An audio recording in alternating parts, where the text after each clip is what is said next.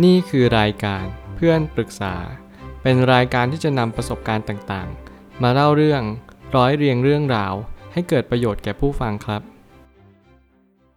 สวัสดีครับผมแอดมินเพจเพื่อนปรึกษาครับ วันนี้ผมอยากจะมาชวนคุยเรื่อง โรคทางใจมันซับซ้อนกว่าที่คิดไว้ ข้อความทวิตจากโจฮันฮาริ ได้เขียนข้อความไว้ว่า มันไม่ใช่เรื่องที่ถูกต้องสักเท่าไหร่ ที่จะพูดว่าเรามีทางเลือกระหว่าง ความจริงของสังคม ภาวะทางจิตใจเกิดจากโรคซึมเศร้า เช่น ความโดดเดี่ยว หรือบาดแผลทางใจ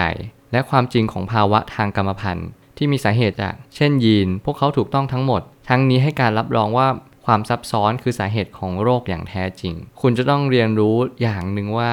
มันไม่ใช่ว่าเราจะไปบอกว่าสังคมหรือว่ายีน หรือทางกรรมพันธุ์ก็แล้วแต่มันไม่ใช่สิ่งที่ถูกต้องสักเท่าไหร่ ผมเชื่อแบบนั้นจริง ๆ เพราะว่าหลายครั้งเราให้น้ำหนักไปด้านเดียวเกินไป อย่างสมมุติเราเห็นคนนี้เป็นโรคซึมเศร้า เราพูดไปเลยตรงๆว่า เพราะว่าสังคมหล่อหลอมมาเป็นแบบนี้ ซึ่งมันก็ไม่ใช่ และเกิดสมมุติว่าจะพูดว่ามันคือทางกรรมพันธุ์ก็ไม่ใช่ทั้งหมด หลายครั้งที่มันมีความซับซ้อน มันมีความที่ไม่สามารถจะอธิบายได้อย่างชัดเจนว่าคุณเป็นเพราะอะไร สิ่งตรงนี้แหละมันไม่ได้หมายความว่ามันจะทำให้ดูยิ่งใหญ่หรือว่าดูงง แต่มันทำให้เรารู้ว่ามันมีหลายปัจจัยที่มันเสริมเติมแต่งเข้าไป สิ่งที่คุณต้องรู้คือหาสาเหตุให้เจอว่าเป็นเพราะอะไรกันแน่ หลายครั้งไม่ใช่อยู่ในสิ่งที่เป็นภายนอก แต่มันกลับอยู่สิ่งที่เป็นภายใน และเราอย่าพยายามโทษกรรมพันธุ์เพราะว่าหลาย ๆ ครั้งกรรมพันธุ์ก็เป็นสาเหตุหนึ่งที่ทำให้เราดีขึ้น หรือแย่ลง มันขึ้นอยู่กับทางเลือกของคุณเอง ผมเลยตั้งคำถามขึ้นมาว่า ไม่ใช่ว่าทางใจหรือทางกายที่นำมาซึ่งโรคต่างๆ คุณจะต้องรู้อย่างนี้ว่า ทุกอย่างมันหลอมรวมเข้าแก่กัน มันไม่ได้หมายความว่าคุณจะต้องไปฝักฝ่ายฝ่ายใดฝ่ายหนึ่ง ถ้าเกิดสมมุติคุณไปปลักตำฝ่ายใดฝ่ายหนึ่งเกินไป มันหมายความว่าคุณก็จะขาดการพินิจพิจารณาอย่างแยบคายว่าจริง ๆ โรคเนี้ยมันเกิดได้จากหลายปัจจัย บางทีความคิดก็เป็นสาเหตุหนึ่งนะ ซึ่งมันไม่ได้อยู่ในสิ่งที่คนถกเถียงกันด้วยซ้ำหรือว่าหลาย ๆ ครั้งที่เขาเรียกว่าสภาพแวดล้อม สภาพแวดล้อมหมายความว่าอาจจะอยู่กับคนที่ไม่ดีหรือเปล่า เราต้องดูแบบนี้ด้วย ไม่ใช่ว่าเรามีความโดดเดี่ยวอย่างเดียว หรือแม้กระทั่งบาดแผลจิตใจอย่างเดียว มันไม่ใช่ คุณจะต้องดูสภาพแวดล้อมคุณด้วยว่า คุณคลุกคลีกับใครมากที่สุดในแต่ละวัน มันคือความซับซ้อนอย่างยิ่งยวดที่นำมาซึ่งโรคต่างๆ ความซับซ้อนเนี้ยมันอาจจะอธิบายได้ว่า คุณจะต้องเรียนรู้ที่จะเข้าใจมัน ไม่ใช่ว่าให้มันเข้าใจคุณ หลายครั้งเราพยายามหนีโรคซึมเศร้า มันบีบหัวใจ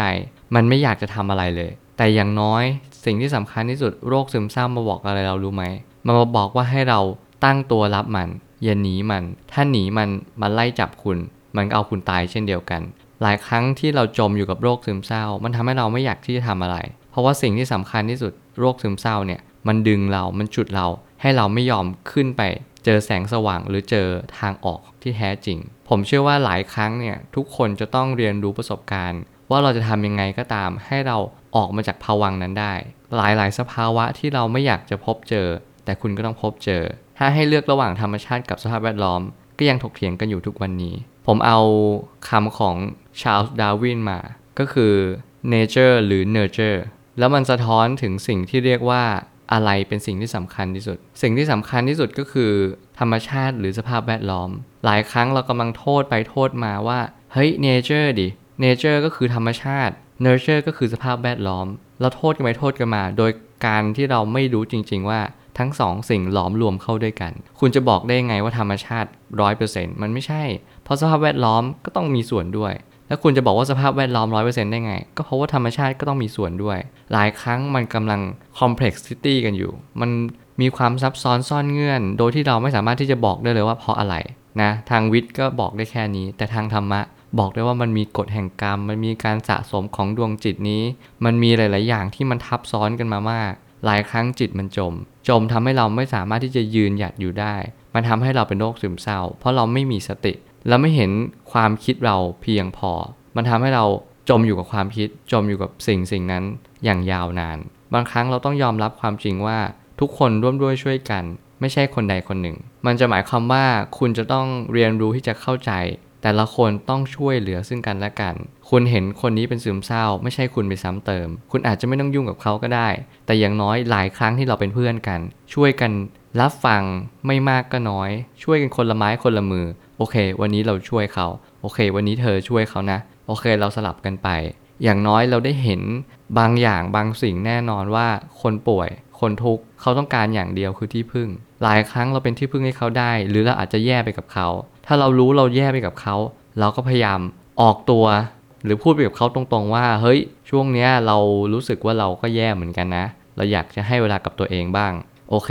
มันทำให้เราพูดกับเขาไปตรงๆ ถ้าเกิดสมมติว่าเราไม่ไหวจริงๆเราก็พูดกับเขาไป นี่คือทางออกที่ดีที่สุด หลายครั้งเราไม่จำเป็นต้องยอมใครสักคนหนึ่งยอมเพื่อนที่เป็นโรคซึมเศร้า มันก็ไม่จำเป็นขนาดนั้น แต่คุณต้องรู้จักตัวเองว่า คุณเป็นคนแบบนี้นะ คุณไหวแค่นี้ คุณก็ช่วยแค่นี้ ถ้าเรายังไม่สามารถที่จะช่วยตัวเองได้ คุณไม่จำเป็นต้องไปช่วยเหลือคนอื่น นี่คือสิ่งที่สำคัญอย่างหนึ่ง และสุดท้ายนี้มันจะเป็นการเยียวยาโดยการไม่โทษสิ่งใดสิ่งหนึ่งจนเกินไป มันทำให้เข้าใจว่าทุกอย่างล้วนมีส่วน เมื่อไหร่ก็ตามที่เรารู้แบบนี้แล้ว เราจะเข้าใจตระหนักรู้ และตกผลึกอย่างยิ่ง มันจะตกผลึกว่ามันไม่ใช่ส่วนใดส่วนหนึ่ง ทุกอย่างมันประกอบล้อมรวมเป็นหนึ่งเดียว ทุกอย่างมีส่วน เป็นปัจจัยไปหมด หลายครั้งบางคนไปต่างประเทศและมีความซึมเศร้ากลับมา หลายคนเจอเหตุการณ์ที่ปกติเหมือนคนอื่นทั่วไปเลย แต่เขา